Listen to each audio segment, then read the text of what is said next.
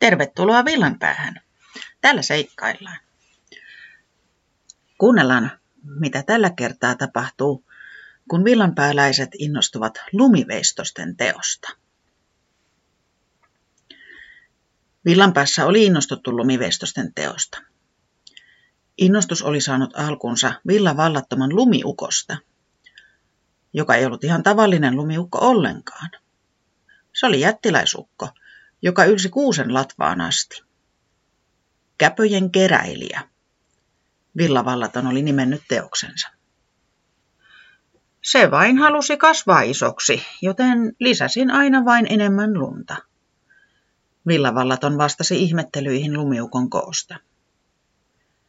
Käpöjen keräilijä oli kokonsa lisäksi muutenkin erityinen. Se oli ontto, ja sen sisällä oli portaat, joita saattoi kavuta ylös asti. Ylhäällä saattoi astua lumiukon kämmenelle ja katsella Villanpäätä kuusenlatvan tasolta. Alas pääsi korihissillä. Kyllä, tämä on ihmeellinen, Tiputi ihasteli. Minäkin haluan tehdä jonkin hienon lumiveistoksen. Muutkin villanpääläiset olivat innoittuneet käpyjen keräilijästä. Ja niin päätettiin toteuttaa kokonainen lumiveistosnäyttely. Mihinkään tavalliseen ei tyydytty, sillä villavallaton oli näyttänyt niin hienoa esimerkkiä lumiukollaan. Olen aina halunnut tehdä lumihevosen, säämies intoili. Minä taidan tehdä unelmieni linnan. Sellaisen, jossa on komeat portaat ja hieno kattokruunu, pöllis suunnitteli. Perhonen. Se voisi olla hauska tehdä, Taputi pohti. Minä teen labyrintin, Puuhis ilmoitti. Suunnittelu oli hauskaa, ja mitä erilaisempia ideoita lenteli ilmoille. Villavallaton myhäili tyytyväisenä, kun sen lumiukko oli saanut aikaan näin suuren innostuksen. Kutsutaan sitten naapurikyläläisetkin ihailemaan teoksiamme, se ehdotti. Tiputi oli pohtinut päänsä puhki, minkä lumiveistoksen tekisi. Tekisikö lumilyhdyn? Tai kenties koiran? Se kuunteli toisten ideoita, jotka kuulostivat niin hienoilta. Ne kuulostivat myös niin vaikeilta, että hirvitti. Kokonainen lumilinna. Ja vielä kattokruunulla. Korskea hevonen hulmuavalla harjalla. Perhosestakin tulisi varmasti niin kaunis. Omat ideat alkoivat tuntua pieniltä ja mitättömiltä. Ei sellaisia kannattaisi tehdä. Enhän minä mitään hienoja osaa, se mietti surkeana. Aiempi innostus muuttui nopeasti epätoivoksi. Olisipa se yhtä taitava kuin muut. Tiputi vetäytyi munankuoren alle murehtimaan. Miksi minä en ole yhtä taitava? En keksi edes mitään niin hienoa ideaakaan kuin muut. Tiputista tuntui, että se oli kovin erilainen kuin muut. Paljon taitamattomampi. Ja oikeastaan aika paljon huonompi. Ajatus humisi päässä ja sai mielen matalaksi. Häpeä poltti poskia ja sai pään painumaan alas. Olisinpa näkymätön, se voihkaisi. Tiputi kuvitteli mielessään, kuinka sen tekemä lumiveistos olisi niin vaatimaton muiden keskellä. Sitä katsottaisiin vähän säälien, ja Tiputiitä ehkä koitettaisiin lohduttaa. Ihan hieno, mutta kyllä sinä ensi kerralla osaat jo paremman tehdä. Sen lumiveistos ohitettaisiin nopeasti ja siirryttäisiin ihailemaan niitä hienompia. Tiputi, oletko siellä? Reporankan kysymys kaikui munankuoren alle. Ehkä. Tiputi vastasi pienellä äänellä hetken mietittyään. Se olisi halunnut olla yksin surkeutensa keskellä. Jäädä unohduksiin munankuoren alle ja tulla esiin vasta, kun koko lumiveistosnäyttely olisi ohi. Teetkö sinä lumiveistosta siellä?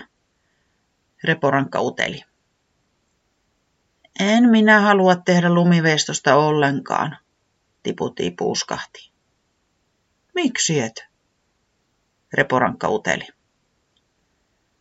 En minä osaa mitään hienoa ja sille vain naurettaisiin, Tiputii vastasi itkukurkussa. Voi Tiputii, miksi sinä niin ajattelet? Reporankka kysyi ja istahtin munankuoren viereen. No kun kaikilla muilla on niin hienoja ideoita ja he ovat niin taitavia. Minä en ole ollenkaan yhtä taitava. Kuulehan, me kaikki olemme vain erilaisia. Ei se tee sinusta huonompaa kuin muut. Tai muista taitavampia kuin sinä. Kyllä se tuntuu siltä. Minä ajattelen niin, että ei kannata vertailla itseään muihin. Silloin helposti pienentää itsensä. Jos keskittyy vain omaan tekemiseen ja tekee juuri sellaista, mistä itse pitää ja on itse tyytyväinen, se riittää, Reporankka selitti lempeästi. Tiputii raotti munankuortaan ja katsoi Reporankkaa. Vaikka se olisi vaatimatonta. Kuka sen määrittelee?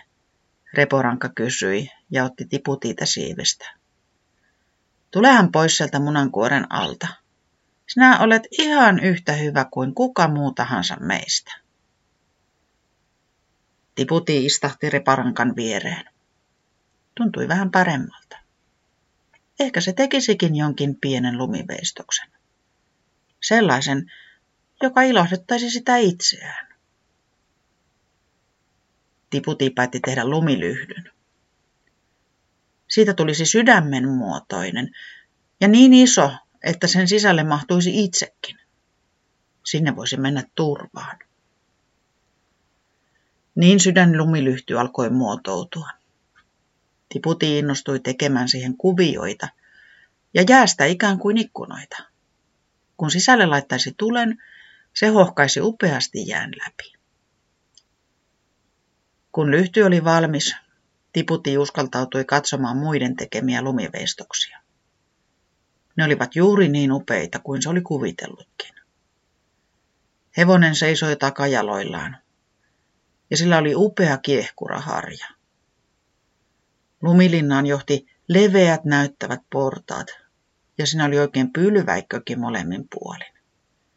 Sisällä oli kattokruunu, joka oli aivan kuin helmistä tehty. Perhosella oli isot koristelliset siivet, ja tuntui uskomattomalta, että niin ohuet siivet oli tehty lumesta. Puuhiksen labyrintti oli vielä kesken, mutta siitä oli tulossaan kerrassaan valtava. Tiputii vilkaisi lumilyhtyön vähän nolostuneena. Sitten se muisti Reporankan sanat. Riittää, kun on itse tyytyväinen. Ja minä olen tyytyväinen, se sanoi itseään vakuuttaen. Seuraavana päivänä vietettiin lumiveistosnäyttelyn avajaiset.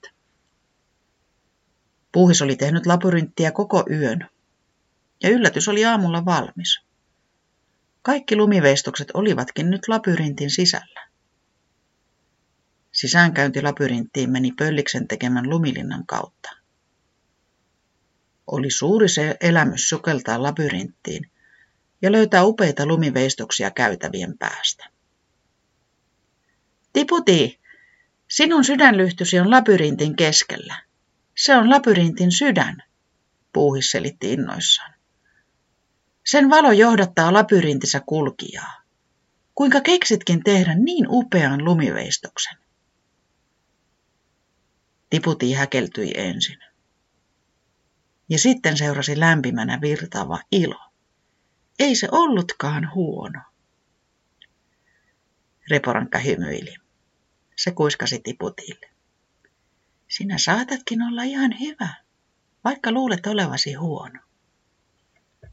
Sen pituinen se.